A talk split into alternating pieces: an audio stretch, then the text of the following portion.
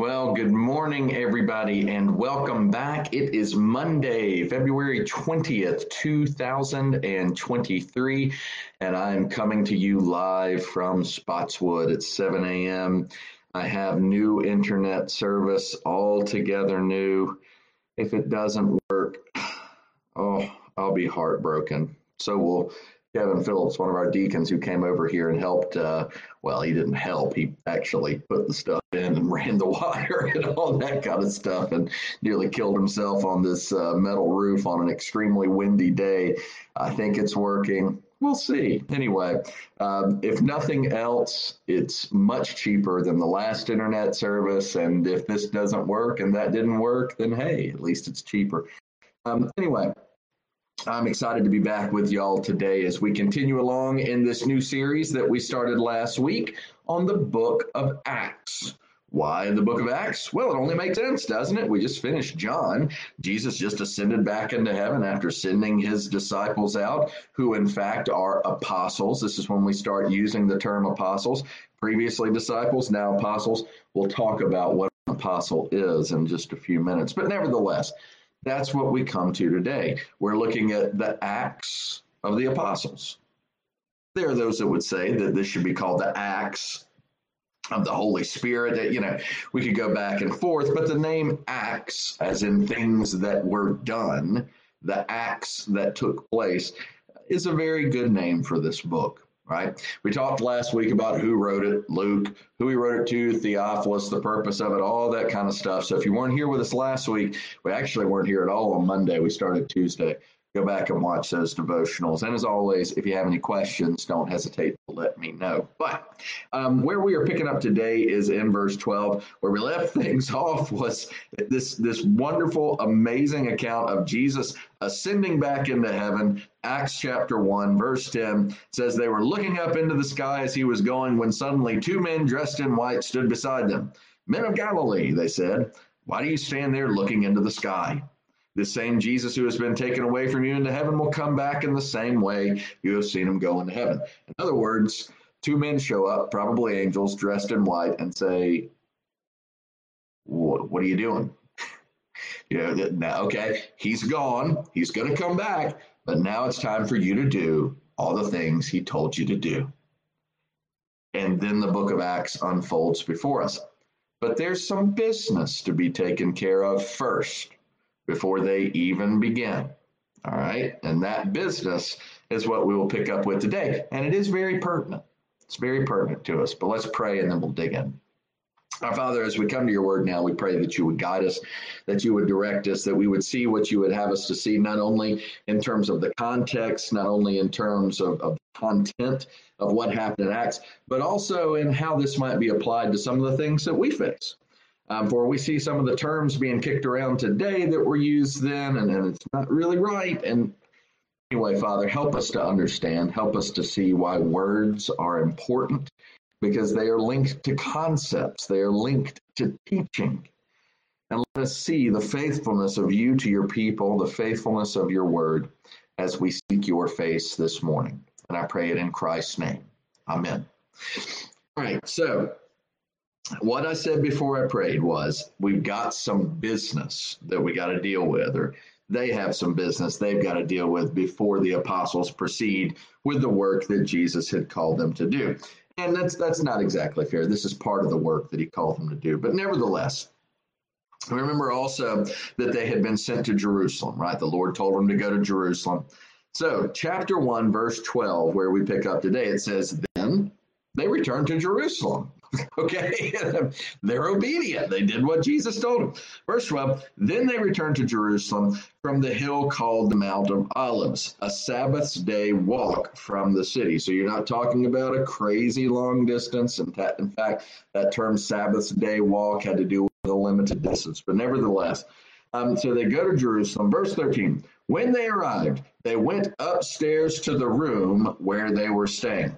You know, it's fascinating right? That that you have these upper room experiences.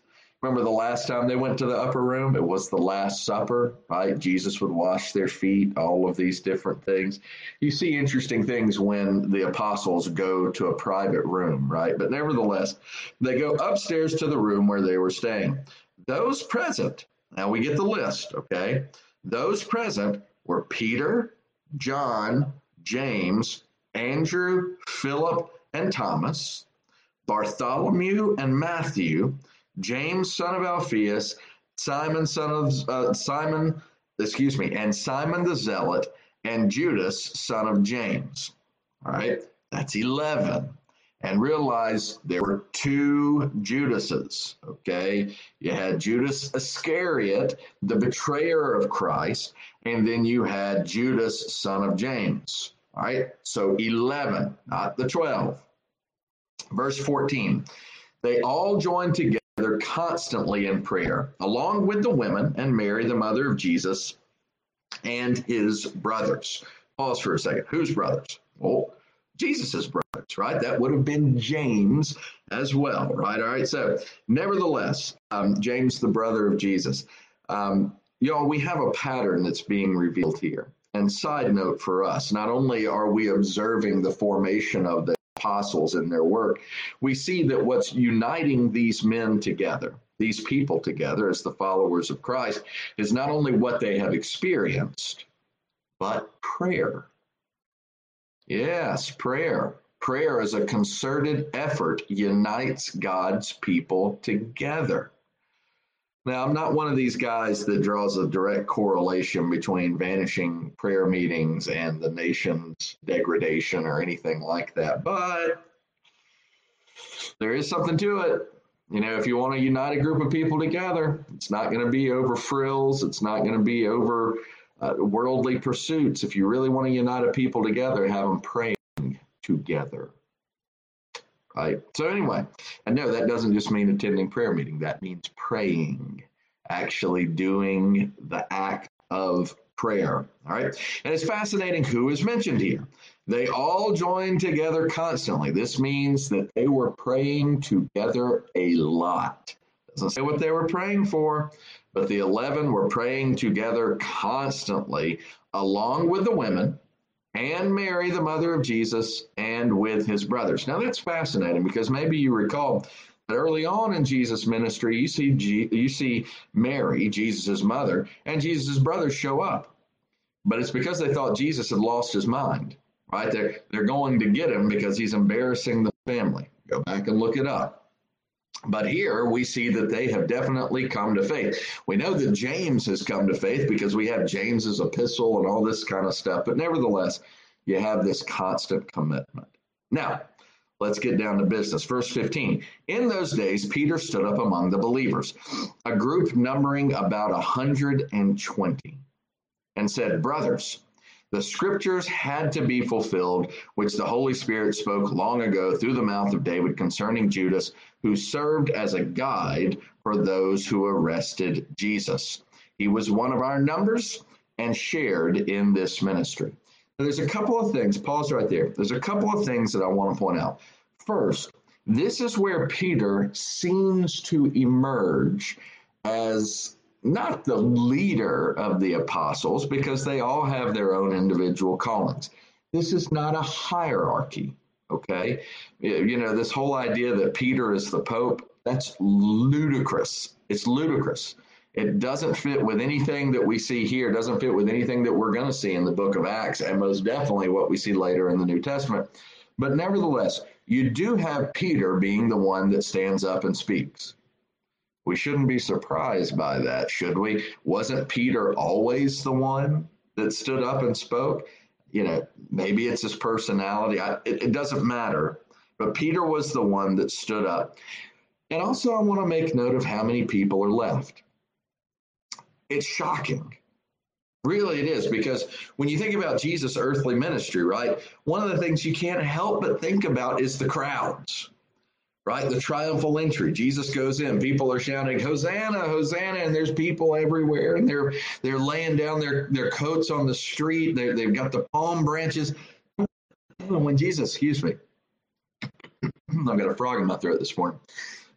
when Jesus is going about his earthly ministry, he feeds the 5,000, which was really probably more like 20 or 25,000 because it was only 5,000 men. You have this massive, massive group of people following Jesus. And yet, post crucifixion, resurrection, and ascension, you got about 120 left. That ought to tell us something about the cost of discipleship. It also ought to tell us something about how faith really works. You see, those who had been tagging along obviously did not have real faith because faith perseveres. And those that were tagging along are gone at this point.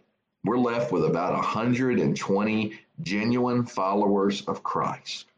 Now, this is when Peter then, and I guess a third thing, Peter begins to shift here in, in, the business that's got to be dealt with. He brings up the fact that Judas is now no longer with them. All right. And, re, and you'll note how he referred to Judas. Verse 16, he said, which the Holy Spirit spoke long ago through the mouth of David concerning Judas, who served as guide for those who arrested Jesus. He's not just talking about Judas Iscariot. He, well, he is talking about Judas Iscariot, but it, he doesn't just mention Judas Iscariot by name. He, re, he remembers, he references what Judas did. And he also references the prophecies concerning Judas. And then he goes on, verse 18, it says, with the reward he got, excuse me, well, I'll read 17 again. He was one of our number and shared in this ministry. With the reward he got for his wickedness, Judas bought a field. There he fell headlong, his body burst open, and all his intestines spilled out. Everyone in Jerusalem heard about this, so they called that field, in their language, Akeldama which is field of blood. Now, you'll notice that that's in parenthesis there. This is not Peter saying this as he's speaking to the 120, as he's speaking to those that were following. Now, uh, scratch that. He's not speaking to the 120. I misspoke. As he's speaking to the 11 or the 10 others, it's just them in the upper room. We're given that note that around 120 were, were, were total in following Christ. Peter is speaking just to the core group there of him and the other 10 remaining disciples who are now apostles. Now, Luke is the one that tells us, should have said this before, in parenthesis before, Luke is giving an author's note here to Theophilus. Remember, y'all, Luke is writing Theophilus to explain the things that took place after Jesus' ascension. Here in verses 18 and 19, it says, If the scene pulls back from Peter, who is saying this about Judas, talking about the prophecy, and Luke reveals what ended up happening with Judas. And what we find out happened to Judas is not a pleasant thing.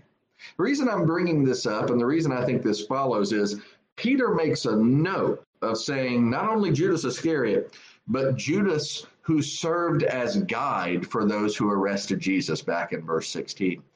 And now we find out what happened. Luke tells us that Judas, with the pieces of silver that he got in return for betraying Jesus and acting as his as their guide to find Jesus, says with the reward he got uh, for his wickedness. You know, again, it's reference what Judas did as wickedness. Judas bought a field. There he fell headlong. Right. Um, what does this mean? Does it mean that he committed suicide? Does it probably what it means is that he committed suicide, right? He hung himself. He may have hanged there for a few days, not to be gross or graphic or morbid, but y'all know what happens to human bodies when they hang for a while. Um, they get bloated. I mean, you've seen animals that have been hit on the side of the road about to pop. Maybe the rope broke y'all, we don't know, and it's not terribly important. But what is important is the scandal of how Judas died, the nastiness that ought to give